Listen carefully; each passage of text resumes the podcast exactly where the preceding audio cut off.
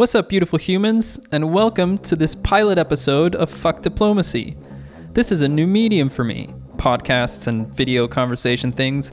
Basically, I just want to make more space for progressive leftist media in an increasingly fascist-driven, crisis-ridden world. I descend from two generations of Belgian diplomats, and having been a crisis documentary filmmaker for 10 years, given what I learned about the state of the world, I just don't think there's time to be diplomatic anymore.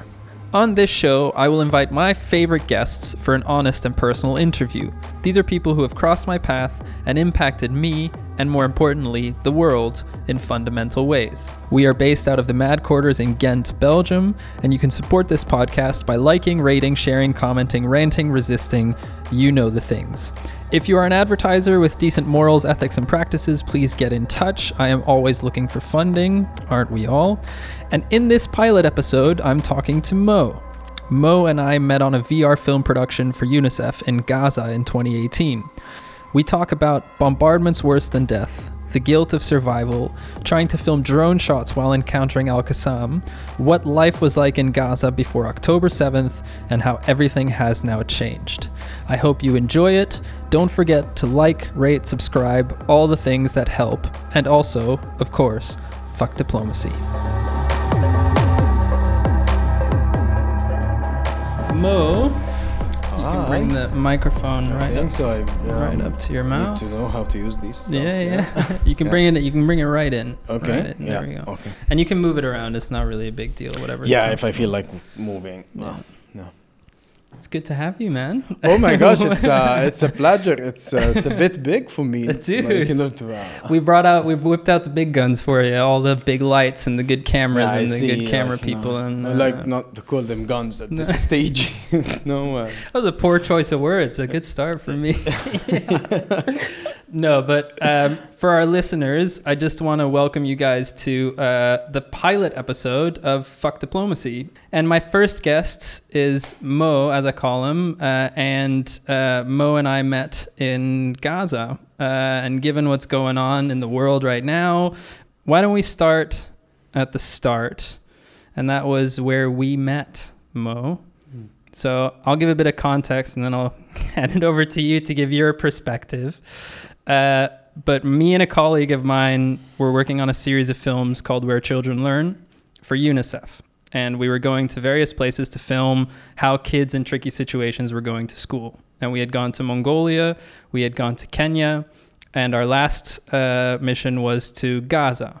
And we had found a window to get in, and we went to Israel, and we crossed the border and went into Gaza. And suddenly we were in Gaza, in a UNICEF office. And when you're doing these kinds of films, you're always looking for somebody who can, you know, the person who actually like can get the shit done. Because as a film crew, you're always getting in everyone's way. You're always asking tricky questions. There's always a shit going on. And that's when we met you. Yeah. And then we had a good vibe and we hung out. But you guys really showed us the reality of living in an occupation. And we could relate to you because you were working in a humanitarian organization. You obviously cared for the people you were working with because they were your home, your family. And we just got along and you gave us the horrible reality of what you were living in. So tell me about like that point, like when we came into your lives, what was your life like? How were you experiencing that? And what's happened since then? This was like 2018. Mm-hmm. Was quite fun, the entire trip, guys, when you came, because we wanted to do something around education. Mm-hmm.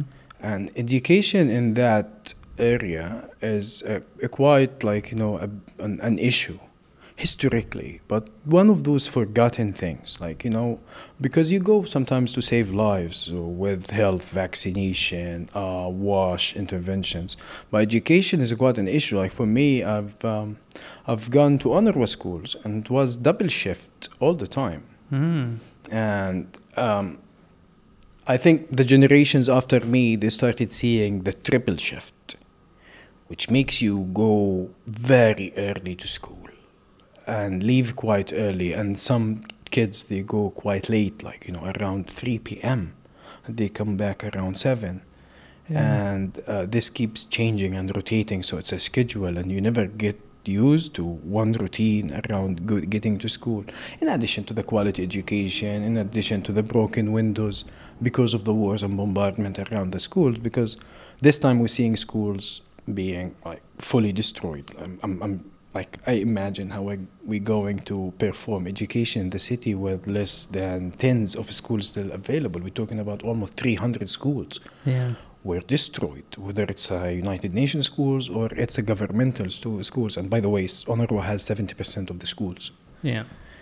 So if we want to do that movie again, I think it's going to be a bit of a struggle, man. It's going to be big. But for me... It's the city where I feel loved the most. I feel taken care of. And I think most of the internationals, when they visit it, it has this, like, you know, caring kind of soul as a city. Definitely. The Gazans are quite warm. Definitely. And I think because of the challenges they have been through, so they learn to be kind to each other, because this is what you eventually end up having. Yeah. The ones you know who take care of each other. And sometimes you face struggles in life. It's a city where like 70% of the young people are unemployed. Yeah. So you actually need to support each other. Your supporting mechanisms is they're not banking systems. Yeah. It's your social capital. Yeah. Because it's almost mission impossible to take a loan in Gaza from the bank. They don't trust you're gonna pay back because of the economic hardship. In 2021. Like, we continue to see a lot of airstrikes, and we used to call them escalations, 3-4 days. When the situation goes dire in Gaza, less aids coming in, no fuel getting in. Yeah. The hardship goes beyond specific limits. So you see some kind of escalation from the faction and the Israelis, or when Israel decides to assassinate someone suddenly out of nowhere. Yeah. But we got into 2021, Thomas. Yeah. 2021... 11 days, I told Isra in the middle of the bombardment, when Adam was rolling himself with the blanket and barely can breathe. And how old was Adam then? He's 6. He was 4 at that point. He was like barely breathing in the middle of the bombardment, and was quite heavy, like 45 minutes of non-stop bombardment, to the limit that, like, for me, I understand that I'm in a protected building. It's like, I know there is no one in that building could be target, but you cannot help it. Your skin starts the feeling like you're actually you fear the sound more than death. It goes into your cells, your body cells. So we decided this is crossing the lines. This is not a war between two sides. It's like, you know, it's someone who's trying to teach us deep inside our conscious, inside our hearts and blood, a lesson of fear that I cannot let my kids live it. So I decided to find another job outside, and I left. And unfortunately, I'm ending up now living the survival guilt. You know, it's. But this is the. There's two things I want to say there. The first thing is, I think it's important for people listening to understand that, like, your norm, like you talk about these escalations, like very, like they're very explosive moments, and that the bombardments are the things that you know, it's like what they used to call in the First World War and stuff, the shell shock, like almost that really, and I get that, but like to me, even without experiencing that level of bombardment, your baseline of experience of living in an occupied state, the way, like, you know, we would hear the drone, you're like, oh, that's the drone. And we would be sitting having a coffee, and you'd be like, and we'd hear some just, and you're just like, oh, that's the fisherman. Yeah. And it was just like, I was like, that could be somebody getting killed, and that drone could fucking murder me right now. And like, and then, and beyond like the killing and stuff, also just like, you can't just leave whenever you want. You can't come whenever you want. You were talking to me about, you know, even if you just wanted to watch a football game, like they would interrupt the signal right when the game started. And then at halftime, they would open up the signal, and then they would start playing it, and they'd cut the signal again. Just all that, just making life so hard, and so like the fact that bombardment is like is your peak moments of like, oh yeah, maybe this is a moment where we leave, to me. And that brought me to ask you a question that fundamentally changed the way that I view people who flee war. Is we were sitting in your living room, and I said to you, it was just endless days, a barrage of stuff from you, from Isra, from everybody we were meeting, lowering my bar for humanity, and being like, how could this be possible? How is this so blatant? What the fuck is going on? And I said to you, I said, Mo, why don't you just leave? Because you've got kids, you've got a wife, you've got a good job, you've got a better job than most of the people in Palestine. You have better access to being able to flee this completely inhuman situation. Why don't you just go? And your answer to me was, what am I going to do? Be a refugee in Ghent? And it really, that punched me in the gut, because you were right. This was your home. Like, of course it's not just like, to me, I'm just like, oh, you know, I'll just go, I'll drive across the border to wherever the fuck I need to go. But to you, you were like, why the fuck would I leave? I have a question to you. You have a message in life, and you're doing it right now. If I come to you with a pistol and I say, you gotta stop this message, or I kill you, it's wise to stop. But you're gonna live with it. Like, I surrendered. I was born as a Palestinian, and honestly, when I look at it, and when I look at like the closed very soon, very later history, like it's 1917, man, when that Balfour thing happened, it's fair. It's like one of the most clear, just causes on earth. If I abandon it and I start living somewhere else and I start defending other causes, actually you cannot count on me to defend other causes because I ran from the most just cause I was assigned to as a Palestinian by birth, by birth. You know, and it's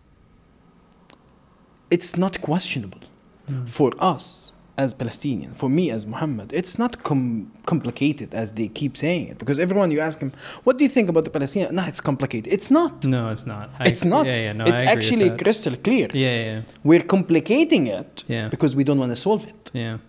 But solving it is quite easy. But I was in Gaza in July. In July last year, I was in Gaza for a month.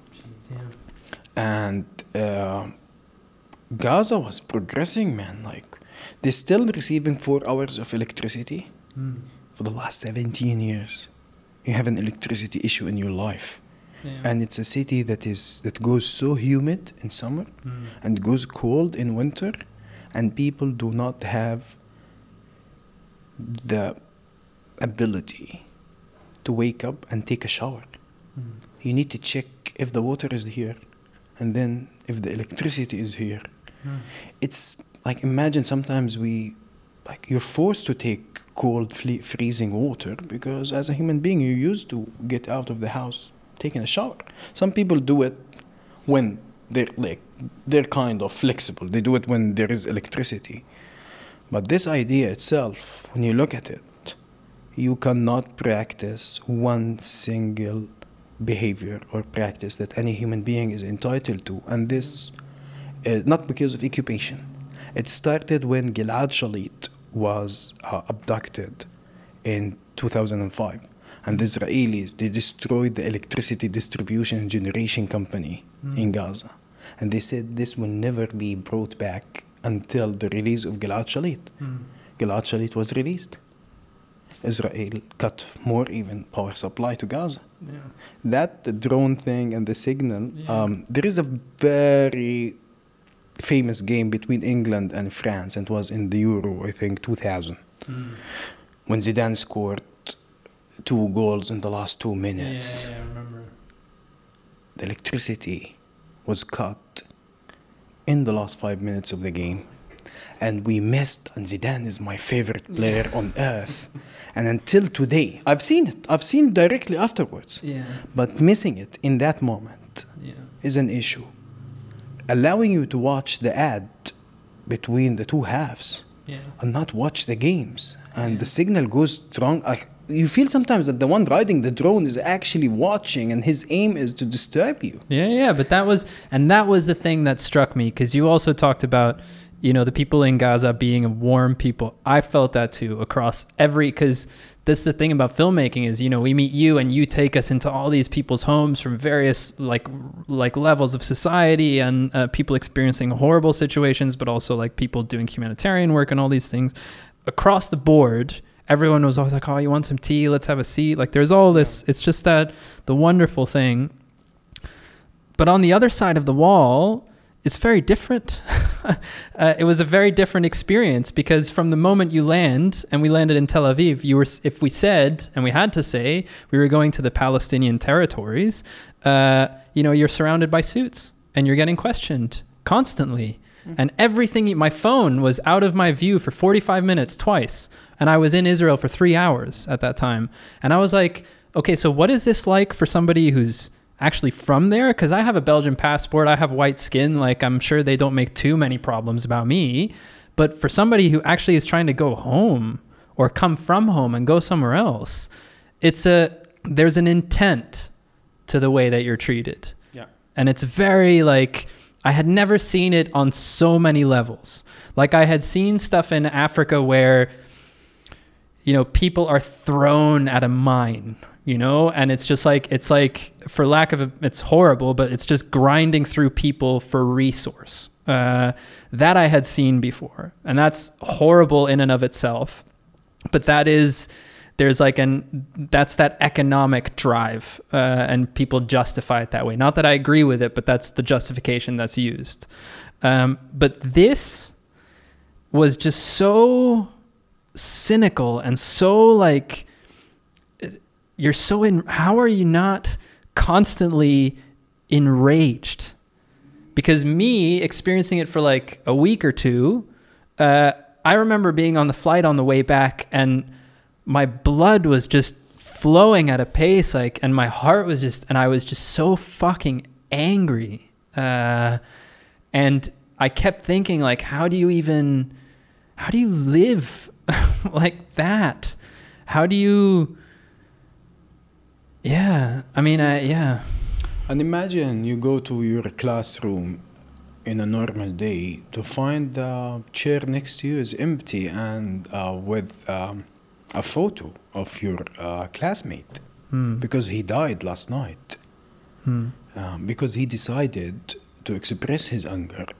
And this was like, you know, in 2000, like 2003, and I was in elementary school when I lost Muhammad, and he decided to get angry or maybe go with the flow. Like a lot of kids were going next to the checkpoint, which was like on the borders of Gaza, called Al-Muntar. It was a crossing before. He was throwing stones. It was a small kid, like, you know, 11 years old. Yeah, he was shot in his head. Jesus. And you live with that fact. Yeah. We, at some point, we were discussing, like, why did he go? Like, it's dangerous. Yeah. That was our discussion inside. Yeah, because, yeah, like, Jesus. This is what even our families tell us. But it was one of those, like, you know, Intifada things, it's freedom fighting. We just go to express our anger. It's a small stone. It's against a tank, you know? Yeah. Now when I reflect and I say, like, but it was an environment that is full of blood and casualties and someone getting in with a tank, destroying everything and leaving. And actually, it's we're entitled to go at least to throw a stone. To feel angry. But that continues from your childhood to become an adult, and you continue to experience different kind of treatment for the Palestinians by the colonizer, by the occupier. Like, as my wife was stripped naked at Erez, and she's a wife of a United Nations professional. Yeah. She was stripped naked for no reason. Just select someone randomly and you get out with the feel of humiliation deep inside you. Yeah. And then when you react, they might call you terrorist. Yeah. What? Yeah. In the first place, why there is a checkpoint? Mm. Why? Yeah.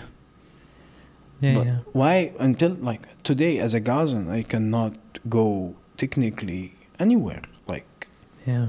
For me I was privileged enough to get a permit and to even visit Israel. Yeah, yeah. And I have my perspective on the whole thing and the Israeli society because I've made some friendship, you know. You go, you visit a place, you because what it takes to make someone understand you is having the ability to listen. Yeah. Because what we're experiencing is unacceptable. We know this as Palestinians, and we know that there is double standards globally, or maybe we see the world the same as we see ourselves sometimes. Like, for example, what happened in Karabakh. We Palestinians, we didn't even read about it. Mm. What happened in several countries in Africa. What happened in Iraq, what happened in Syria. Like, we were raged for a month or two, but then we went back to normal. Mm. This what happened to most of the world after 75 years of hearing the whole Palestinian thing. Yeah, yeah. And they advocate, they say things. Sometimes when you ask them, they say that what is right, but no one has the will to risk something for that cause. And they know that the risk with that specific cause is too high. Yeah, so, I mean, this was the thing for me, was when I was a kid, I also come from, you know, diplomats, but UN family as well. And I remember, I must have been like 14, 15 years old with my dad in the General Assembly of the UN. And we were going around, you know, the countries, and he was explaining us the buttons of the voting and all this stuff. And for me, that's still a significant space, the General Assembly. I mean, the UN for all its flaws, and we can talk about all its flaws, but the General Assembly is the place where every country has an equal voice, where it's not necessarily the place where the decisions get made, but it's at least a podium where everyone's heard. And for me, as a communicator, that's significant. That's a significant space. And we're walking around the space, and, you know, Belgium's over here, America's over here, you know, Israel's over here. And I remember asking my dad, like, where's Palestine? And he's like, oh, it's in the back over there. It's like observer state thing. Yeah. I'm like, what? And he's like, yeah, just go check it. It's over there. And I'm like, and I go to the thing and it says OPT. And I'm like, what's that stand for? And he's like, yeah, occupied Palestinian territories. I'm like, wait, like the UN recognizes that this place is occupied. Yeah. That's insane. And the occupier has a full right. Yeah, and the occupier is down there. And the under occupation has half kind of representation in that General Assembly. Yeah. Yeah, and you got to deal with that. But up to that point, I had already been in the place where, like, I notice Israel, Palestine, my dad talks to his colleagues. It's always a really, like, volatile discussion. It's like, you know, there's really strong opinions. It's always complicated, blah, blah, blah.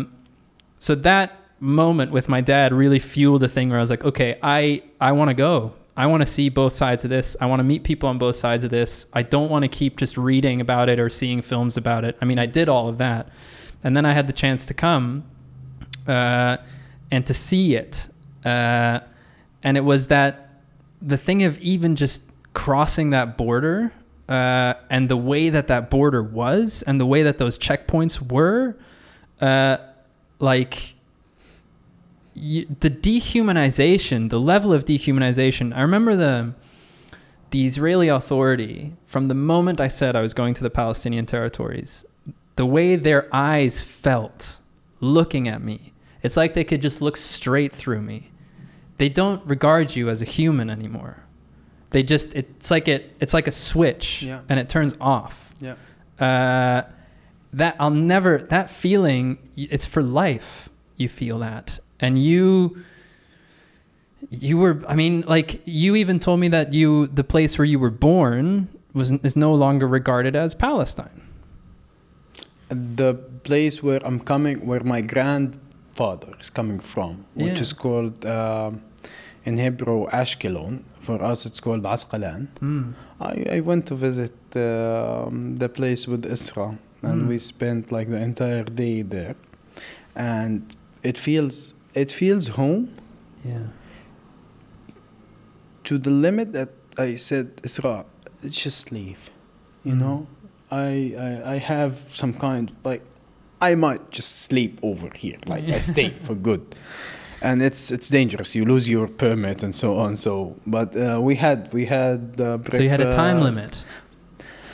Like, yeah, you could only do a day. You get your permit with time limit. So if you're lucky, you get something called 0-0 permit. So you go the entire, you sleep over and so on. And if you're not lucky or they're not happy with your behavior on Facebook, for example, you have whether you get denied based on security reasons, and this could go up to 10 years, or you get a permit called 5 a.m. to 7 p.m., and it's called a permit despite banning. Like, we banned him, but we're giving him exceptional permit. Yeah. And we went there. We went several times to Jerusalem, Tel Aviv, and we went to the West Bank. And honestly, as a Gazan, I've been living a lot under like all these measures of the occupation. It's unique in the West Bank. It's very humiliating in a different way. Yeah. Like in Gaza, I can cross from a city to a city without having a checkpoint. This is no longer the case. Like, there is no movement in Gaza now. But in the West Bank, moving through those checkpoints, and it's not about you waiting in queues for hours. But when you see the elderly people, 80, having to go through those metal kind of gates that keeps running, we call it halabat.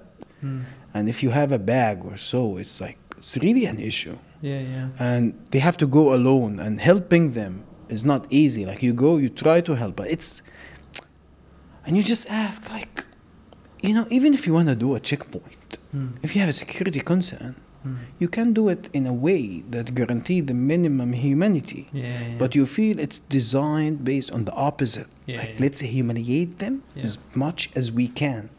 And I was telling my friends, like, you know, we in Gaza, we don't allow this to exist. You know, we do not allow this to exist. Oh, my God. Like, we do not. Like, we attack it. Yeah. And I think this is a default acceptable reaction to it. If someone comes in the middle of your house and puts a checkpoint between the bedroom and the toilet, you just destroy the checkpoint. Yeah. You do not find another way to go to the toilet and accept the reality or go through it. And you're supposed to smile, otherwise you're a terrorist. No, I do. This is not how I was raised as a human being. And it's... entire thing, man, it's just sad. Yeah. Can you pull that mic in a little? Yeah. No, but the one thing, and I guess that, like, because we were there in Gaza at the moment of, like, the March of Great Return? The Great March of Return. Yeah. And so there was the peaceful resistance kind of element to it. But, like, talk to me about resistance and talk to me about Hamas, because, like,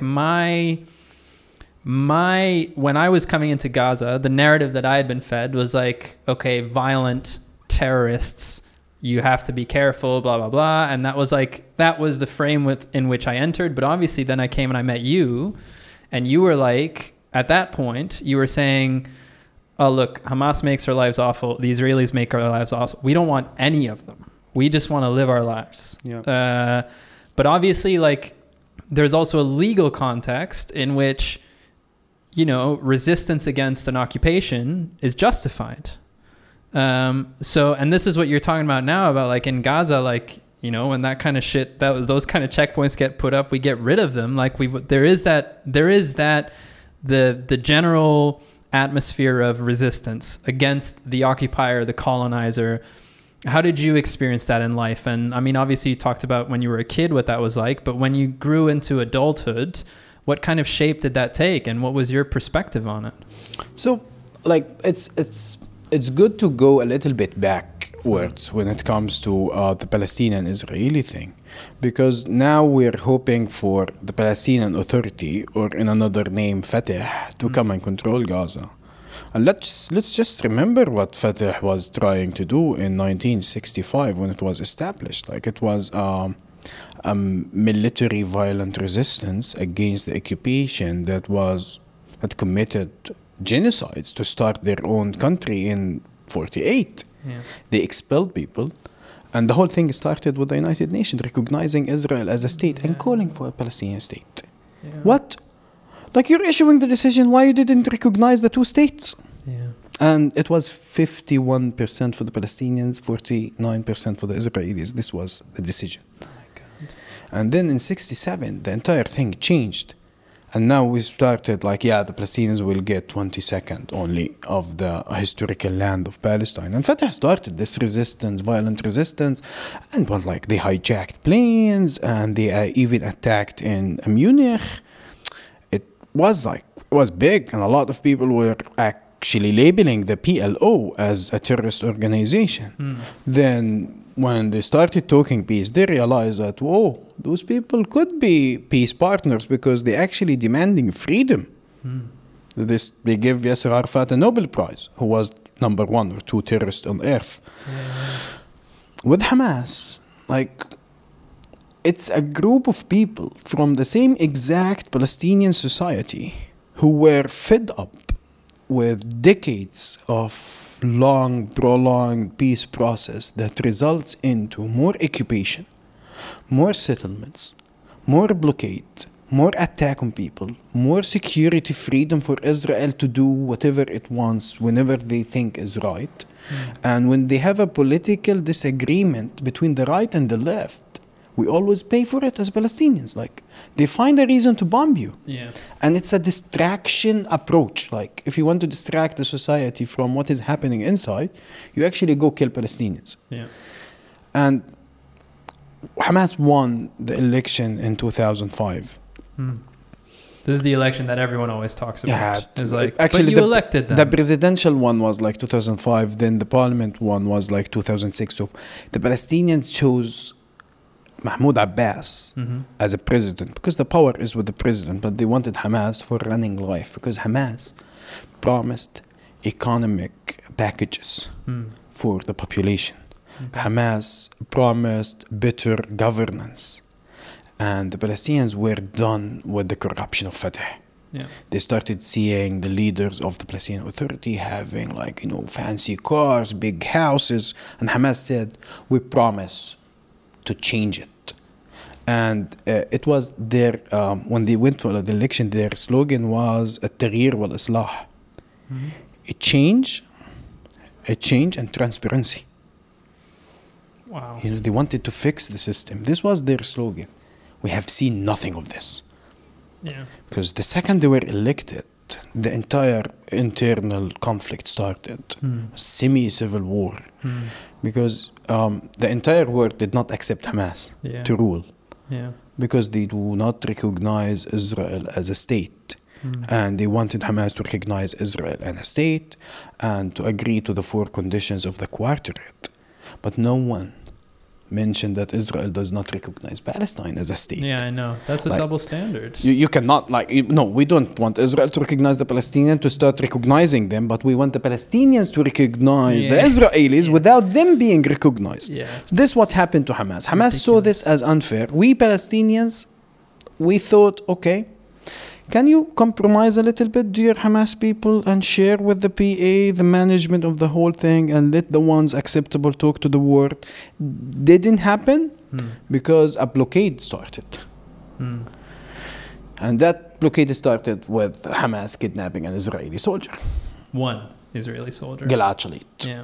And a lot of people continued to blame Hamas until today for that thing, because we started actually seeing 2 to 4 to 6, the best case scenario, 8 hours of electricity a day, 5,000 people got killed, 10,000, 12,000 got injured. A lot of people got imprisoned because of that one soldier. And then we managed to release 1,113 something prisoner. But we've never got the electricity or our economic situation or freedom of movement, which was better before that. Wasn't the best.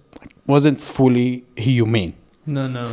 We're talking, difference always between the minimum the law, like something under sewage, we call it. Yeah. And what is acceptable as a minimum. We had what is acceptable as a minimum with the PA controlling Rafah crossing. Mm.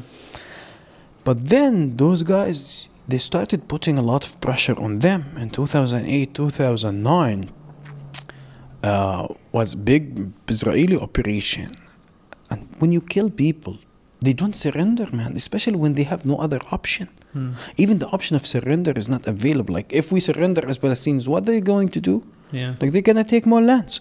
Yeah. Because we're not fighting in the West Bank, and they're doing it. Yeah. So... yeah, surrender to what? Exactly. Like, what? How much more can you surrender? A lot of unemployed, a lot of people who have witnessed their family's death, a lot of people witnessed their own houses being demolished, your own... memories, seeing your friends being killed or injured, yourself is struggling with every single second of your life.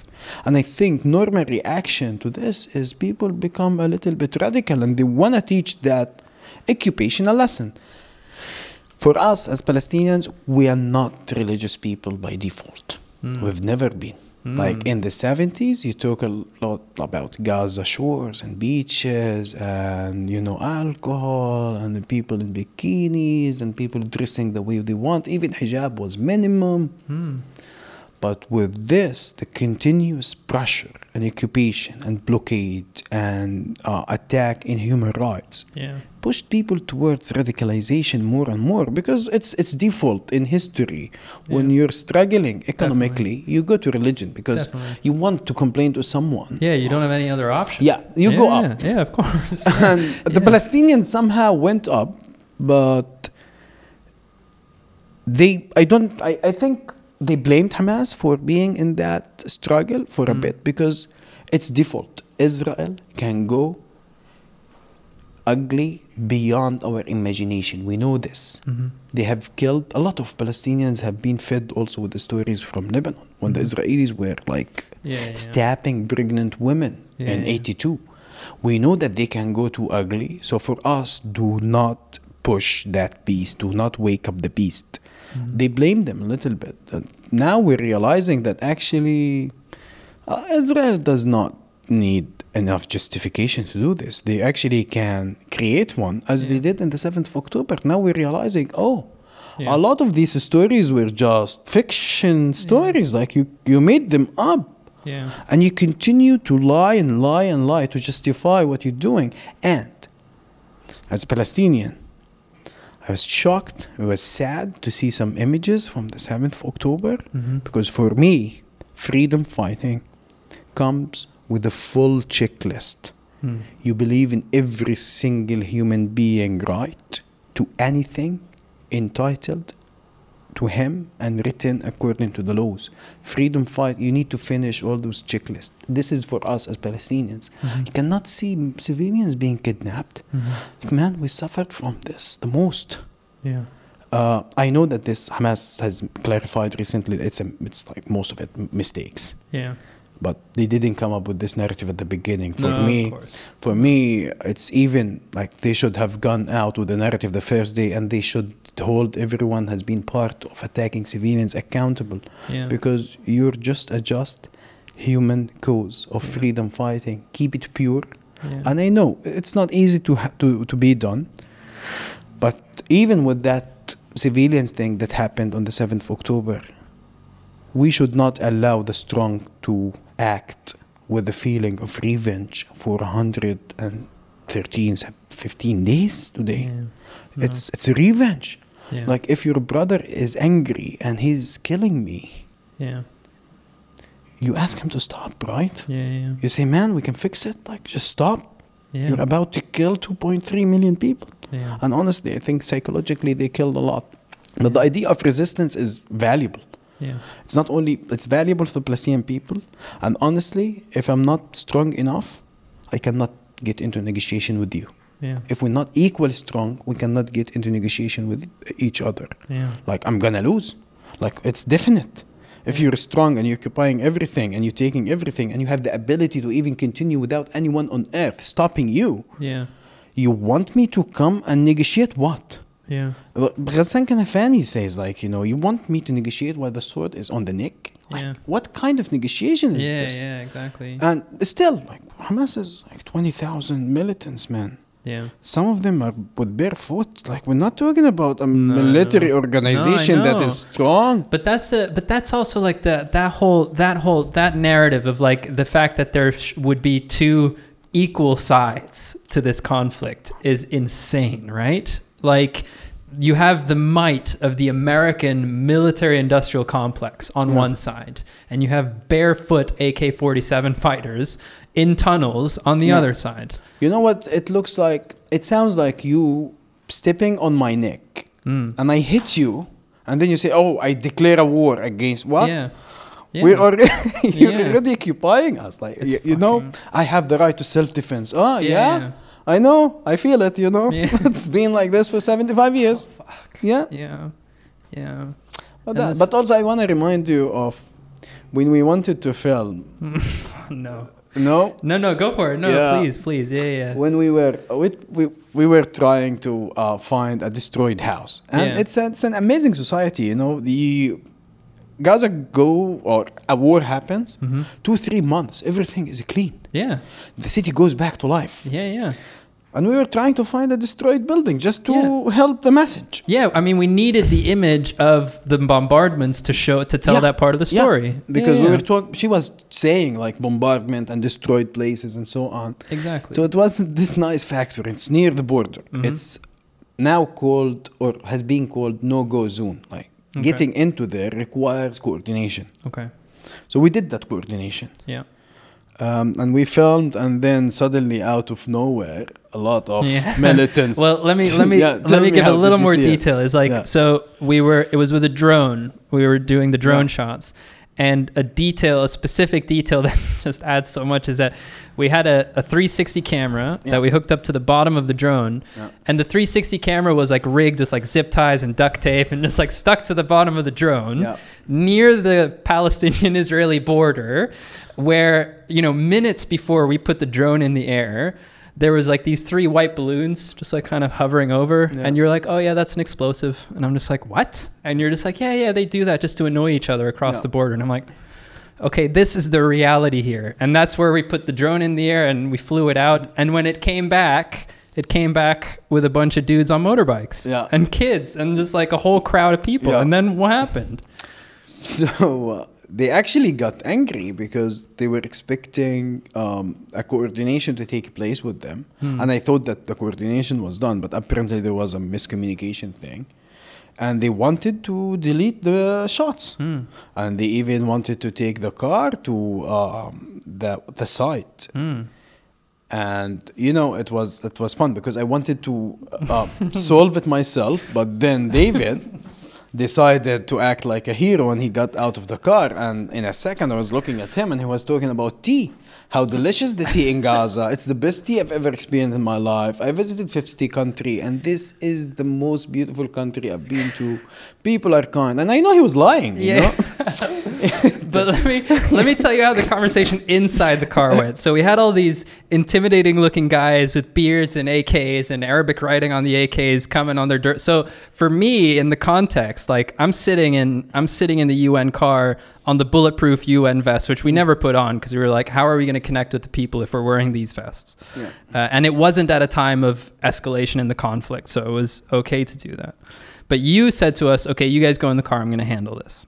And so we're in the car, and this was, you told me afterwards now that it was Al Qassam, it was the military wing of Hamas. Yeah. And so they were...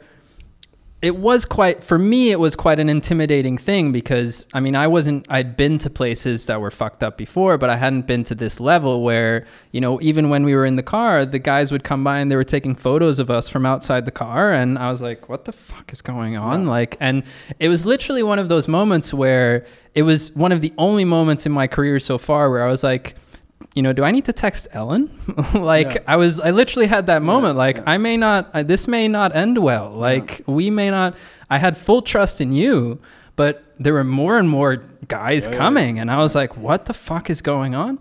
And at that point, I was having a conversation with David, and David was like, yeah, but David was getting kind of hippie about it. He was like, we're all humans, right? We have to connect on a human level. I'm like, David, stay in the fucking car, because Mo told us to stay in the car. This is a bomb-proof vehicle. Let's please stay in the car.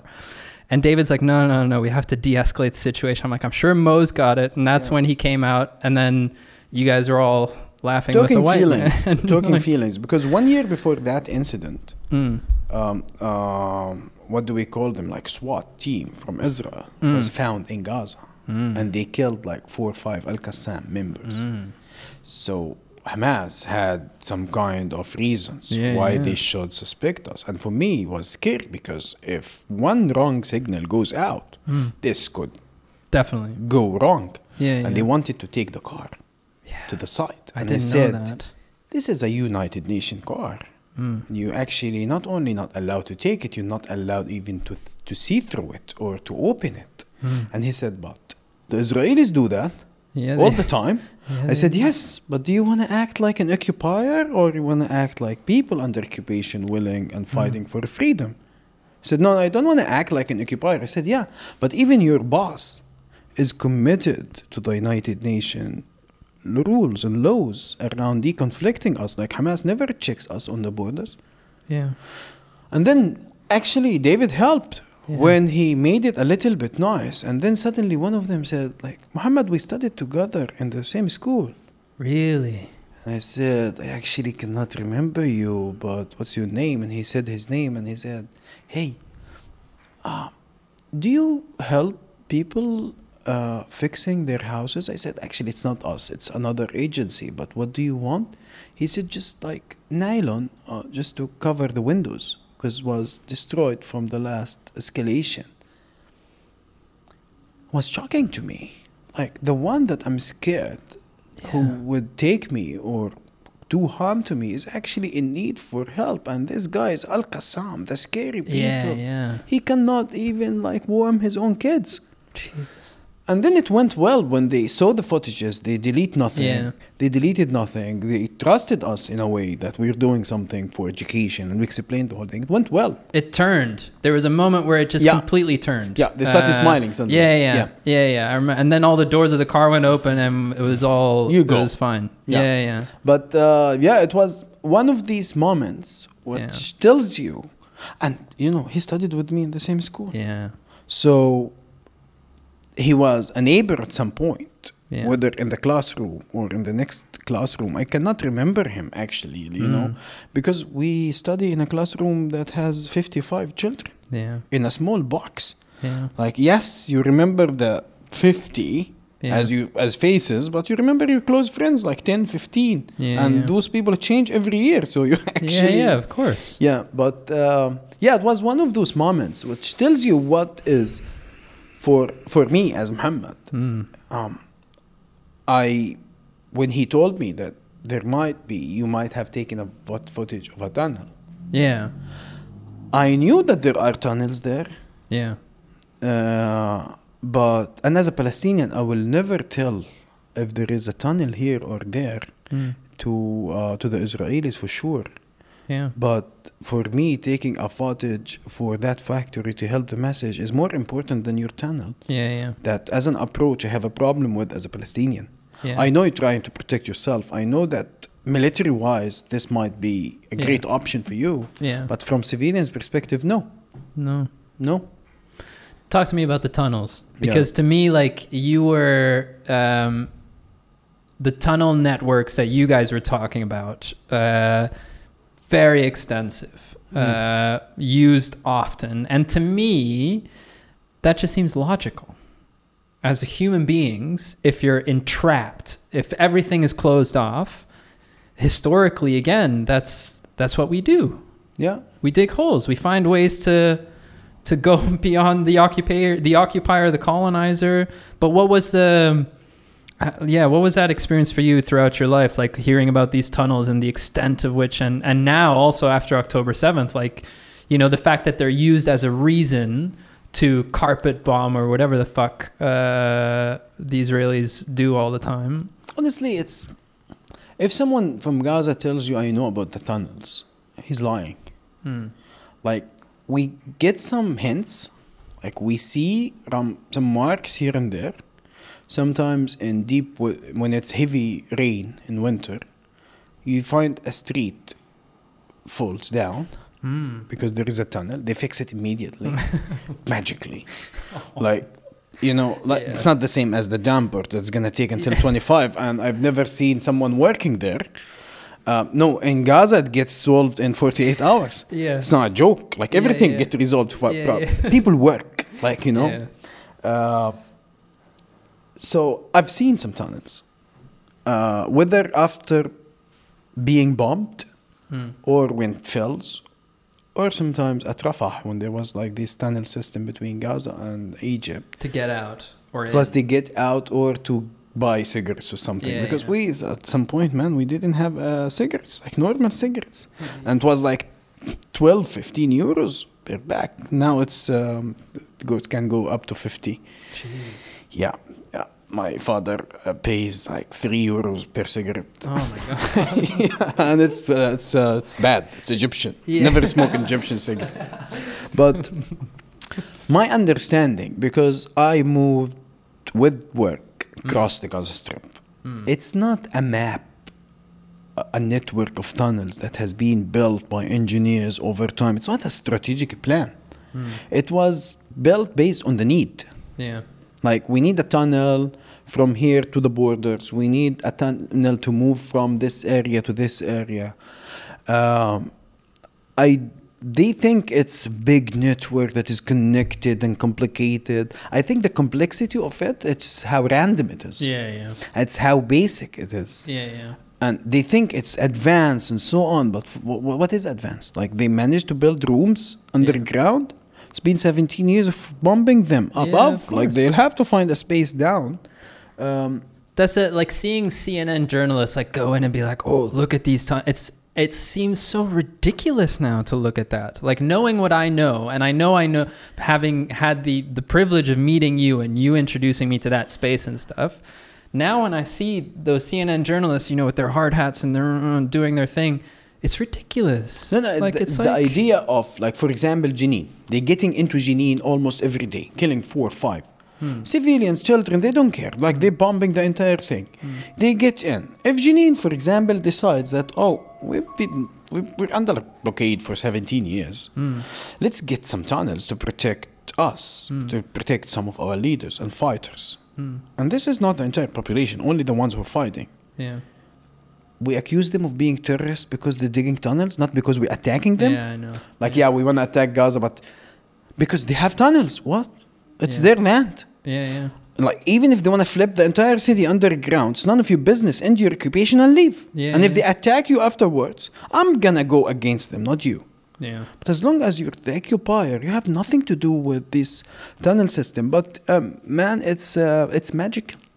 Like, one day I was next to visiting a friend, and it's in the extreme north, and it's an empty land that looks like, you know, a jungle or something, forest, and there was like some kind of escalation happening, and rockets went out. It's like small rockets. Yeah, yeah. You see them going out, which is so scary when it goes out. It's loud, and you see them intercepted. They don't reach, but it's a message. It's a shout. Yeah, yeah. Then the artillery, the Israeli, bombs the exact location. Yeah, yeah. Like hell. Yeah, yeah. The next day I came, rockets went out from the same exact location. Whoa. The Israeli bomb made a huge hole, like 20 meters down. Yeah. And still the rocket went out. And I was like, what is this? Yeah, and they bombed the place again. They continue to bomb, and it goes out. Those guys, they have developed a way of continuing the message to go out, even if it gets bombed. The Israelis, they realize that, you know, we're just wasting bombs. Yeah. But they continue to do it, because the message is not to destroy the launcher. The message to the whole population here. Yeah.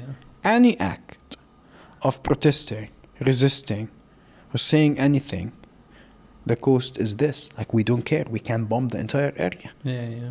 And that land was full of trees. 2 days ago, it was like, you know, empty because of the bombardment. And I know this thing, like the rockets going out from here, but I like to take things to the original thing of it. Yeah, but and that's fair, man. Like because and that's just because like you have these arguments from the Israeli side of like, what about all the Hamas rockets? And you know, we had to go into our bomb shelters. Like that's the thing. For me as a Palestinian, Thomas, I'm not with rockets as a concept. I'm against rockets because it's not targeted. It's not directed. It's not smart. Yeah. And it's not smart not because we don't want it smart, but we barely have internet. Like we have E in our SIM cards. Internet edge. Like I cannot even open anything. It's just a sign that we have internet in our phone, but it doesn't work. But the idea of launching rockets towards the Israeli cities, which sometimes can harm civilians, it can. It didn't happen like for years. Like you might talk about 2 or 3 got injured. Compared to the Israeli thing, like we're talking about tens of thousands who got killed. But I'm against it because there is a possibility of harming civilians, even if you direct it towards military sites, because it's not smart. But also when you say this in Gaza, they tell you, what is the other option? Like, how do we say something has to stop? This has to stop. How do we say it? You say attack soldiers, but the last time we attacked a soldier, Gaza was like sent back in life for 20 years back in life with the electricity cut and water and so on. Like even sewage, our beach, which was one of the most beautiful beaches, was full of sewage because we don't have anything to retreat the water. So what I'm saying that it's, you never put a victim in the corner and then criticize the way they defend themselves. Like, how do you please provide an alternative? Great March of Return was 7th of October, but in a peaceful way. 350 were killed, thousands lost some of their legs, and was shameful. Everyone was shocked. Why are you shooting people who are throwing stones and so on? I know it had some violent accidents into it. But was also a call, like thousands of people are saying, end blockade. We didn't want free Palestine at that point. Just allow goods to get in. Like, what is the concept of blockading 2.3 million people to punish 20,000 militants? Talk to them. Oh, their demands are just too much for you because you don't want to give people what they're entitled for as rights.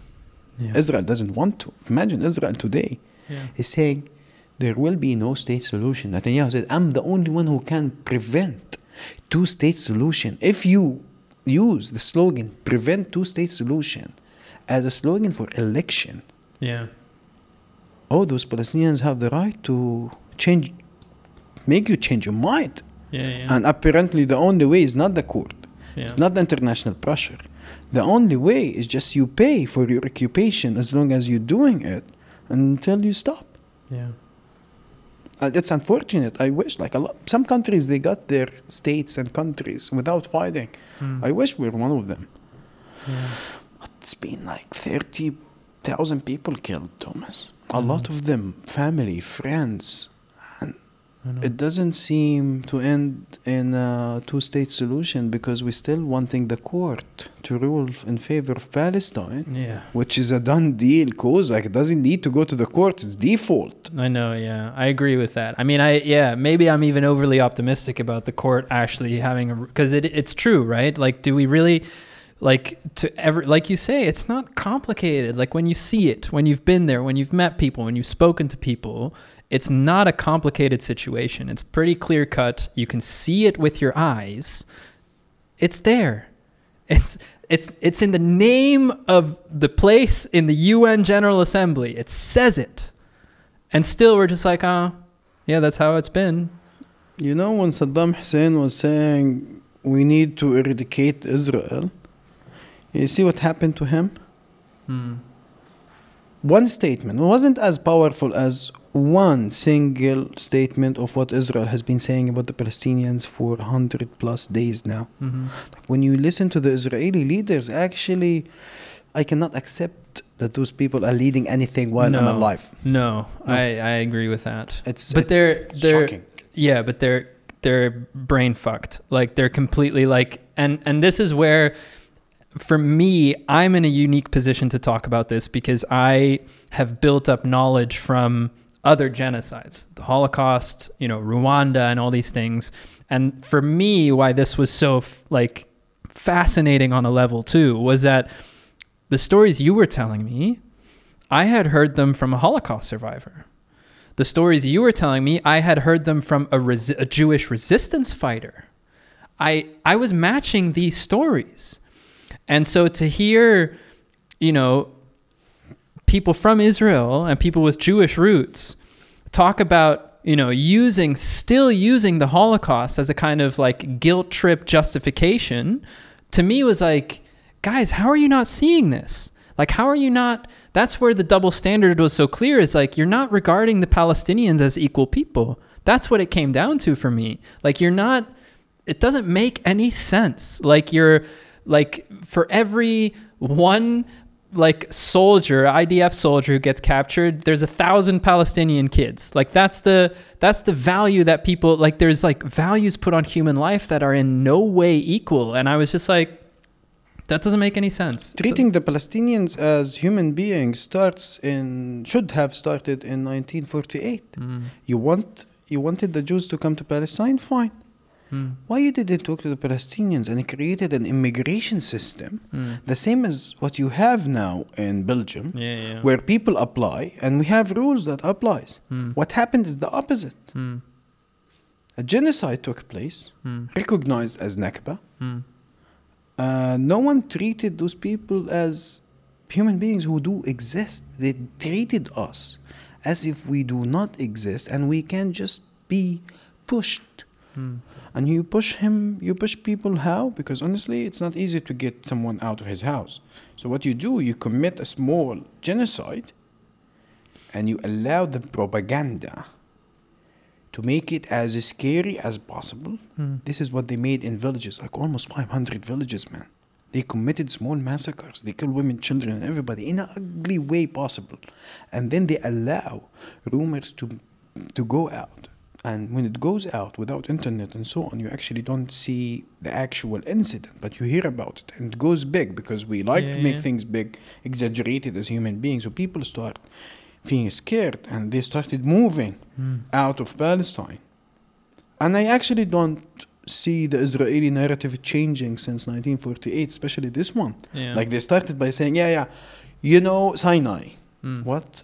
Like, you're not denying it. Yeah, no. Oh, we have been accusing you of this and we were waiting for the people on earth to recognize this. Now you're saying it yourself. Yeah. Human animals, they just killed them all. Yeah, destroy all hospitals. Man, I was shocked that there are no tunnels under Shifa. Yeah. I believed it myself because of how Israel was very sure about it. Yeah. I was shocked when...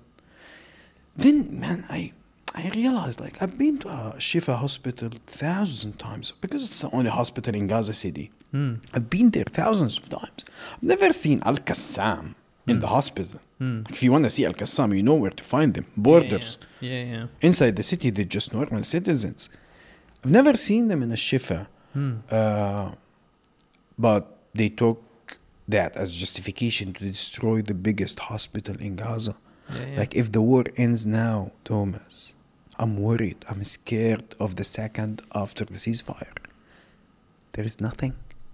They just sent it back in history before humanity. Like, you're having empty land full of people in need for everything without any civil infrastructure. Mm. Like, imagine Israel goes in a war with Belgium and then they destroy Ghent completely. Mm. Hospitals, schools, everything that means something to you. Mm. And they say, like, we're fighting the army of Belgium. The army of Belgium has his own military sites. Mm. And if you're 100% sure they're under tunnels, go fight them under tunnels. Yeah. Because technically you're not destroying tunnels because every day they come up with a new idea on how to destroy tunnels. So far it's been 100 plus days without destroying tunnels. Mm. So what you have managed to do is to make everyone in Gaza pay for it. And then you listen to them on TV and you say, even the ones who did like a post on the 7th of October, we destroyed their house. Yeah. What? Yeah. Ah, interesting. And sometimes they, like one of their journalists was saying, yeah, but they ate sweet. Like some people distributed sweet in the street. Yeah. And they're like, yeah, we saw him eating sweet. So that's why we killed him along with his family. Okay, fine. What about Al-Dahdouh, this Al Jazeera journalist, man? Yeah. We've seen it. You killed his wife and his children, and then you killed his own colleague, and then you killed his own son. And you killed, in addition, like 100 plus journalists mm-hmm. who were targeted live mm-hmm. on TV. You're not ashamed. I don't know how world will deal and handle and live okay with a state that does this live on TV. I know. Admits it. I know. And they're still wanting the Palestinians to do a little bit more. Yeah. But this is the thing, like the targeting of the hospitals, the targeting of the ambulances, the aid workers, the humanitarian aid, the journalists, the doctors, the nurses. The UN. The UN. Like that, like in the past, when UN buildings have been targeted in Iraq and all those places, the world is on fire yeah. for it, right? Yeah, yeah, yeah. Like it's like they targeted the UN, it's done. Yeah. But here it's just like, oh yeah. I have a long-lasting chronic fraction here in mm-hmm. my shoulder because we're not allowed to have bags travel with bags and wheels. We need to have the ones like the backpacks maximum. Okay. Through Erez. Yeah. And we're not allowed to carry our laptops. So imagine my permit is actually work permit. I go to work with the United Nations. Yeah. So we're not allowed to carry our laptops. We're not allowed to carry... We're allowed to take our smartphones, but not the chargers. What? Yeah. Yeah. I laugh, man. Dude, no, I know. It's uncomfortable laughter. That's it's fucking... Yeah, yeah, and you ask, and it's good. They allow alcohol. One day I was like coming back, and I had a Glenfiddich 18. Okay. So quality whiskey, man. Yeah. A lot of Gaza, and I'm going to be angry with this. So. One of the reasons we started hanging out, because you got booze at home. And we're like, oh, yeah. Okay. Yeah. So I was coming in, and this Israeli soldier at Erez, he stopped me. And she said, what is inside? In a very angry tone, you know. Mm. And I said... It's alcohol. She said, no, it's in a metal thing. Like, it's in a cover. I said, yeah, this is Glenfiddich 18. It's quite fancy, expensive. She said, open the bag. I said, actually, there are a lot of Gazans on the other side, and I want to get it into Gaza. I don't want Hamas to see it. It's going to be a big issue, so let it go. Or you open it a little bit, you see it. She said, what, like, is this really a whiskey? I said, yes. She said, do you drink in Gaza? I said, yeah, we drink. Some of us, we do. And actually, you're welcome to come. Mm. We're hosting a party soon. And she said, no, I might get killed. I said, but there is always a chance of not getting killed. She said, how? I said, no one is killing anyone for no reason there. Come as a normal human being and you will have fun with us. She said, one day. I said, I'm actually looking forward to that one day more than you because you're living in peace. We're not. She said, yeah, I understand. And I got in. Wow. One of those conversations that I used to have, and getting into Gaza is the easiest always because you're going back to prison. Getting out, oh my gosh. And sometimes you see an old woman crossing with, usually Gazans, they cross with a lot of bags. Mm-hmm. You have to carry with them and help them because I was raised not to leave someone in need and not helping, so... And it's hard, but that's the thing, man. But I remember leaving was hard because even with the whole UN mission and all the approvals and all the documents and all the things, I remember that day we were leaving, they were going to close the border, and you were saying you got to go now because otherwise you'll be stuck till next week or whenever the fuck. And I remember that. We also had this whole protocol about the hard drives with the footage. Like I had to delete a bunch of footage from my computer that we could only have on a hard drive that was on the person of the UN representative. Yeah. And even that we hid in the car. Yeah. And the UN representative then had to do the whole thing of the Israelis said, we're going to search you. And she had to say, no. She had to do that whole protocol thing of like... And they went through, I've never had a more detailed search of my camera bag. Every cable was like felt completely, everything. And they opened all the battery ports and they wanted me to turn on and off the laptop and checked all the drives. And there was, it was such what does it, what detailed, does it tell?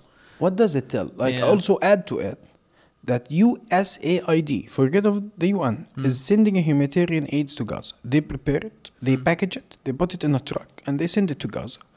It goes for 4 hours to be searched box by box before it's getting into the ones who are dying in need for these supplies. Dying. And they keep it waiting for tens of days. But also when it comes to entry, even if it's USAID prepared, which is wing for the State Department, the Israelis should trust them the most, they still search it for hours, box by box. What does it tell you? Like, does it tell that those guys trust others? Like, they don't even trust their ally, the one who's sending them bombs to bomb Gaza. They always have, like, they don't trust the UN for sure. That's why, like, if you trust the UN, you actually at least give them one guarantee that their national staff won't be killed while in service. My friends and my colleagues in Gaza, when you talk to them, like, for them it's a decision they make every day morning. We're gonna go and help. We're gonna go and try to deliver. If something happens, it is what it is. You cannot run away from death. This is for a privileged UN humanitarian who, in any man-made disaster or natural disaster in Israel, might be the first to come and help you. Yeah. Because even if we are Palestinians, we're there to help humanity. This is why we joined this organization. I don't know, how do you see it as someone from outside? How I see it? Well, this is a trust issue. Yeah, I mean, yeah. There's obviously this massive paranoia state in Israel, right? Like, and like you say, they think when they enter Gaza, it's death. Yeah. Guaranteed death. Like, even me, because I'm a queer person, like, they're like, oh, you're queer, you're going to die. Like, the moment you cross the border, it's like, it's not like I'm going to be like flopping dildos around when I come into Gaza. Like, I'm going to be I'm just a human, right? I'm just coming to meet people and do a job. But there's this mindset of like, that's the place where death happens. And honestly, that was the framework that I had part of the framework that I had going in, even having seen all the documentaries and read the books and all the things. But it was then meeting you and Isra and Joe and just all the people we met while we were there gave me such a different perspective on like what life was like there, how hard it was there. But also like the difference in like, cause I admire your humanity, man. Like the fact that your resentment towards the Israeli regime doesn't even go onto the people of Israel. Of course not. But that's like, I think there's people who have nothing to do with that conflict who can't maintain that level of humanity, whose anger is so much at the injustice that's happening that they're like, fuck them, you know? There's definitely a bunch of people who are like that now. And it's a testament to your strength. And that's the thing that was what struck me about the Palestinians in general, was like, even in this occupied, you know, your lives are dominated by a colonial state that's every element of your life, you're reminded that you're colonized. You still maintain this humanity. You still have this thing of like, even you and Israel, like when my activism really became, since October 7th around this, although I've been outspoken about it ever since, you guys are the ones who keep pulling me back of like, hey, also live your life. Because that's also important, because that's what we want to do, right? That's what we all want to work towards, right? Like, yes, we need to shout about injustice, but we also need to live our lives. And in that sense, I've learned so much from you and from just all the Palestinians I've met about like, just tapping into the humanity.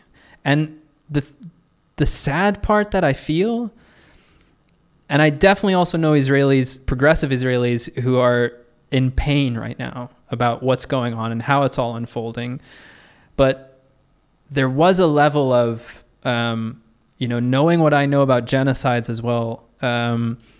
I know victims of genocides. I've also studied perpetrators of genocides, and what that does to a population is also so devastating mentally, because it just, there's something about the human brain that's so susceptible to that kind of, like you say, they turn the propaganda switch on, and it's just, there's this hate machine that's just constantly fueled. And you see these people just say things where you're like, are you really incapable of not taking a step back and seeing how dehumanized this has all become? Like, that's the thing that strikes me when you see, like, you see these Telegram groups of like the Israelis like laughing at photos of dead children and all these things, and you see it and you're like, that's the thing that strikes me the most. Like, in all the anger I hold, and I am sensitive to injustice, it's what I've invested most of my life in, is studying it, filming it, communicating it. Even in that level of anger, I could never look at a photo of a child or a suffering child or a dead child or a suffering person or whatever and feel, happy or like feel like it's energy. I could never, ever do that. And to see that on such a large scale now, that's devastating. Like, that's, to me, that's like the biggest consequence of this conflict. There's the mass suffering now acutely in one place. That has to stop now, yesterday, months ago, years ago, decades ago. That has to, but to me, zooming out to the broader like global narrative, that makes it even scarier, because I feel like the bar has been lowered for humanity and everyone sees it. Everyone's just like, oh yeah, this is where humans are at right now. Mm. And that scares the shit out of me, because that's like where... those are the standards we're holding each other to now? Like, that's really like, that's what humans have come to. Like, it's like the bottom of humanity has just dropped out and we're just like, this is where we're at now. I have a lot of international friends who used to come to the city. Some of them, they come for a while, and some of them, they come for years. Like, they come to work. And the first message I say, do not get emotionally engaged in this conflict, because the level of injustice you're going to see, you will not accept as a human being. Try to disconnect. Don't go too deep. Don't overthink it, because it's crazy. It can drive you crazy how this is acceptable. And this is not in Gaza, in Jerusalem and in the West Bank. So this is my message. But also I understand that why Israel is not ceasing fire. Because first, it's the only country on earth that doesn't have fixed borders in their constitution. No borders. That's interesting. It's a country that keeps expanding. Yeah. That's why the entire concept of settlements, it's against anything good. Yeah. Imagine the idea of you living in a piece of land and someone comes with a small tent and say, this is my land, stays there. And he gets supported by the army. Yeah. And the tent becomes 10. And they keep expanding until they expel you by force. And then it becomes an Israeli settlement. They start building roads and surround it with big walls and annex it to Israel. The concept itself is like, are we talking about a cancer that keeps extending? What are we talking about here? Yeah. And in order to protect this project, you need to build your defense system, not based on mutual agreement and trade and interest and so on. No, it's called the concept of deterrence. Everyone should be scared of attacking you. And Hamas attacked them on the 7th of October. Yeah. Now, they want to retrieve that concept of deterrence in a way that will stay in the Palestinian, Lebanese, and everyone's mind for good. You don't dare to attack us, no matter what we do. And when we do, and the scale of what we do. even if we take everything. Any attempt to attack us this way will end in a genocide. Mm-hmm. For me, I think, and people like me, they have the right to be angry. Mm-hmm. They have the right to say whatever they want about Israel, mm-hmm. you know, because it's the moment. This is the moment of anger. Yeah. But when you look a little bit long term, how do we solve this, Thomas?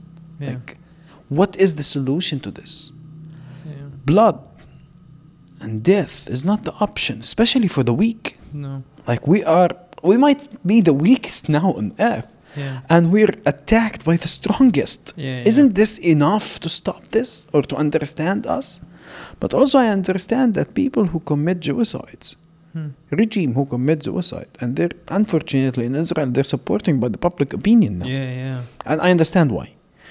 But they go through a lot of self-reflection, sometimes self-reform, sometimes reformatting, and sometimes these crimes could destroy the state itself. Yeah. So they have to be aware that they have been trying this option of killing and scaring and expelling people for decades. It did not work. Mm-hmm. What about once in Israel history, trying to give the Palestinians a state, 22% of their own lands with full, and I don't understand the point, like, you know, unarmed state. Yeah. Disarm, like, why? Yeah. If, like, honestly, you should disarm Israel. Yeah, yeah. Because of what, how they're using weapons. Yeah, yeah. And I don't mind Palestine to be like with no weapons. I don't mind. Mm. But adding this as a condition, dehumanizing the Palestinians' right of self-defense. Yeah, yeah. But anyways, try this. And I was saying from 8th of October, the only way to destroy Hamas is peace. Yeah. Netanyahu to go out, say, hey, recognize Palestine as a state. We're withdrawing from 1967 according to the international laws and UN resolutions. Mm-hmm. We're ending the blockade on Gaza. And we're asking everyone to guarantee our national security. And we're willing to have normal relationship with the Palestinians. Mm-hmm. And over time, we do a bridging program so we can live as two normal neighbors. Mm-hmm. And honestly, the only one who can do this is the strong, the occupier. Yeah, yeah. Other than that, we're going through the same exact cycle. And honestly, as a Palestinians, as long as we're not free, we don't mind it. Mm-hmm. We're going to continue like finding ways to free our own country, or at least to be able to move from a city to a city. Yeah. It's not acceptable that my father has not seen part or 60% of our lands in the West Bank for the last 40 years. He has not been able to get out of Gaza. Mm. Like, my first flight, I took my first plane in my life when I was 30 years old. Mm. First time to get into an airport. Yeah. Yeah. But yeah, we need to find a way to bridge the gap between us as two societies. Yeah. Because we're the same, like, we like falafel and hummus, and it's rare to find people who love falafel and hummus together as like. But we're the same. We used, like, they used to come to visit Gaza. Yeah. In the 70s. Yeah. My father used to work for an Israeli businessman, and it was always nice relationship. Mm. Just the radicalization drove it in a way that is ugly, and we're reaching a moment where we're actually negotiating, swapping children, and allowing humanitarian aid to get in as part of a deal between militants. Like, if you have any military honor, both of you, children should be out of prison immediately without discussion from both sides. Yeah, yeah. A humanitarian aid should be unhindered at all. And the Israelis have to accept this.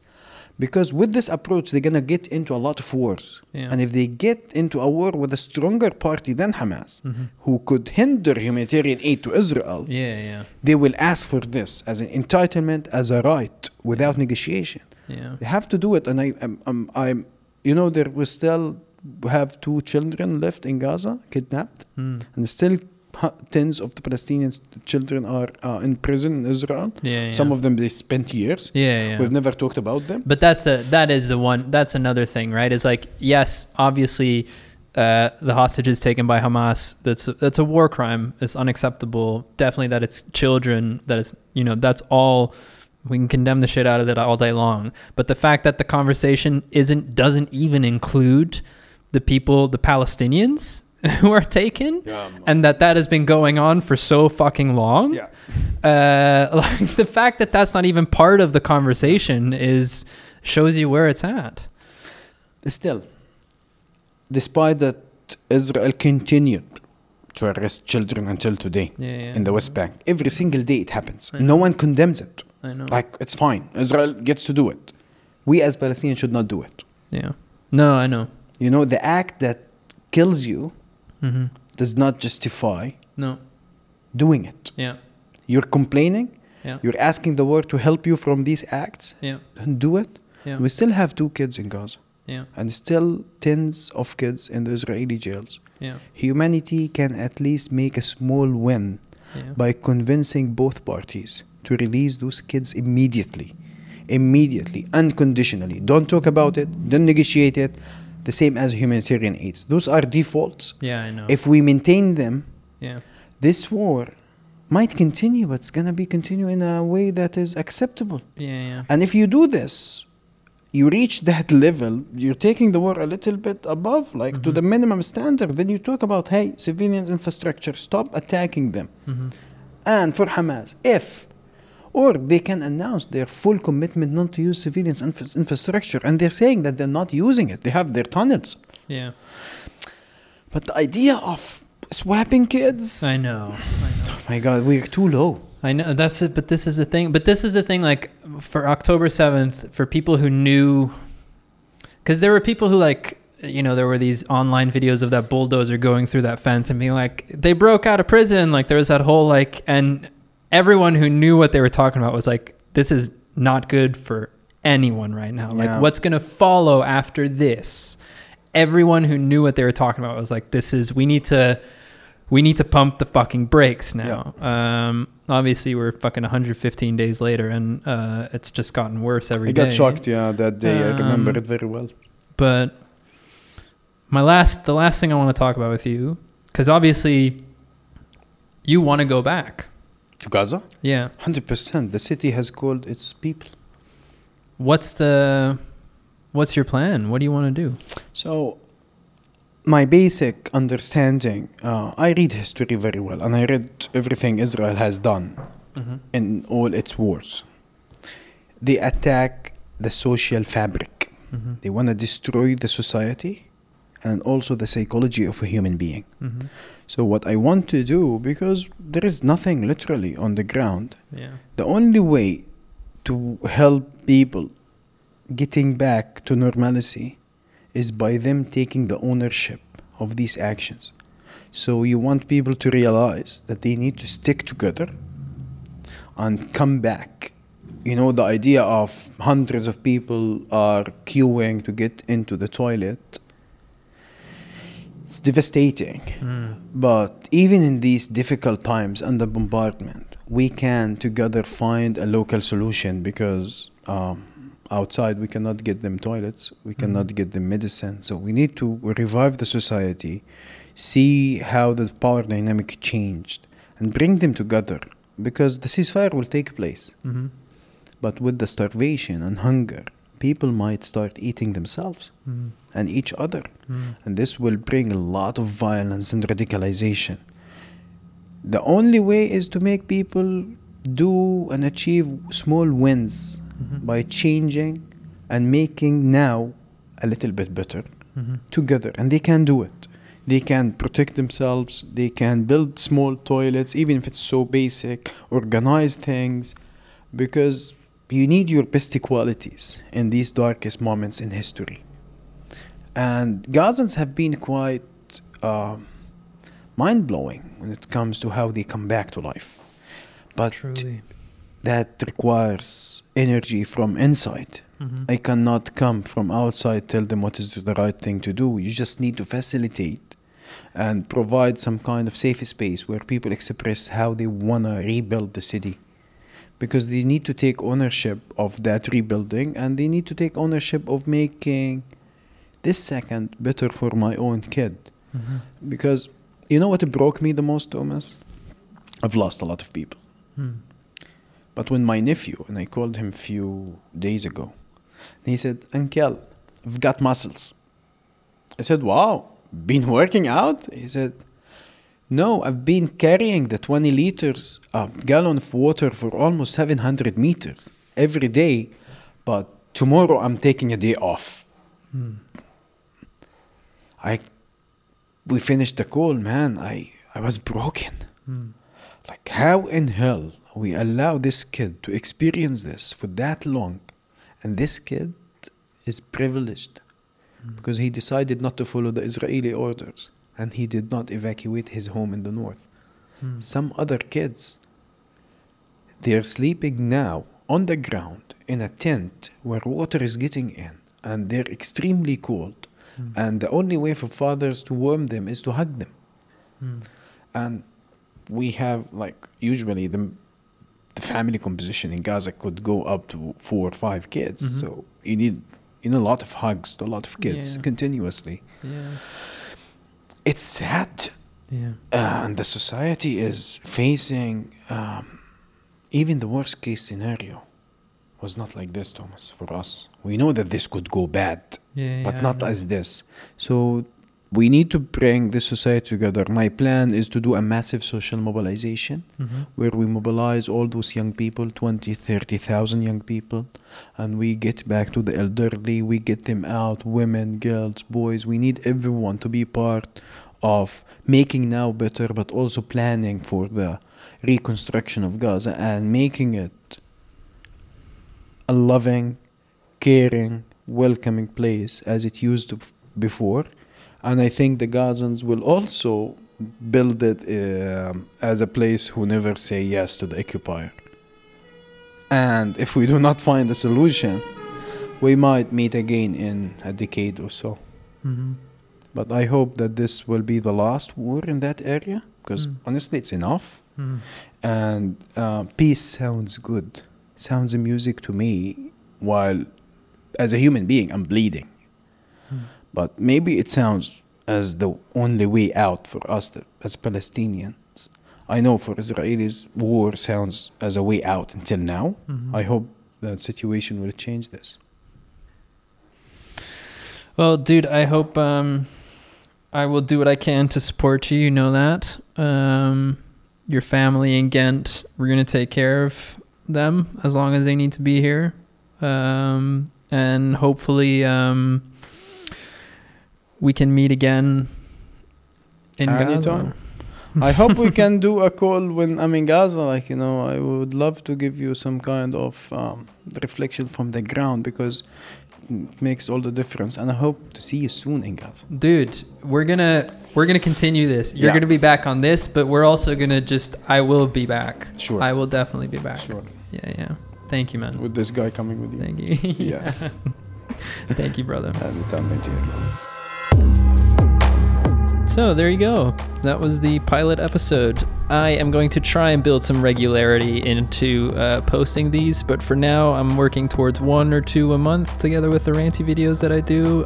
So definitely check us out on Instagram, Fuck Diplomacy, or me, Thomas Maddens, on Instagram and TikTok. And for now, the long form is just in audio. We're definitely going to work towards long form videos, because obviously we have those recordings, but we got to work on a post-production workflow. But in the meantime, please, guys, comments, likes, saves, shares, talk to your friends, rant, resist, free Palestine, and fuck diplomacy. So much love to you guys, and we'll see you soon for the next one, or we'll hear you soon, or, you know, all those things. So much love. Bye-bye.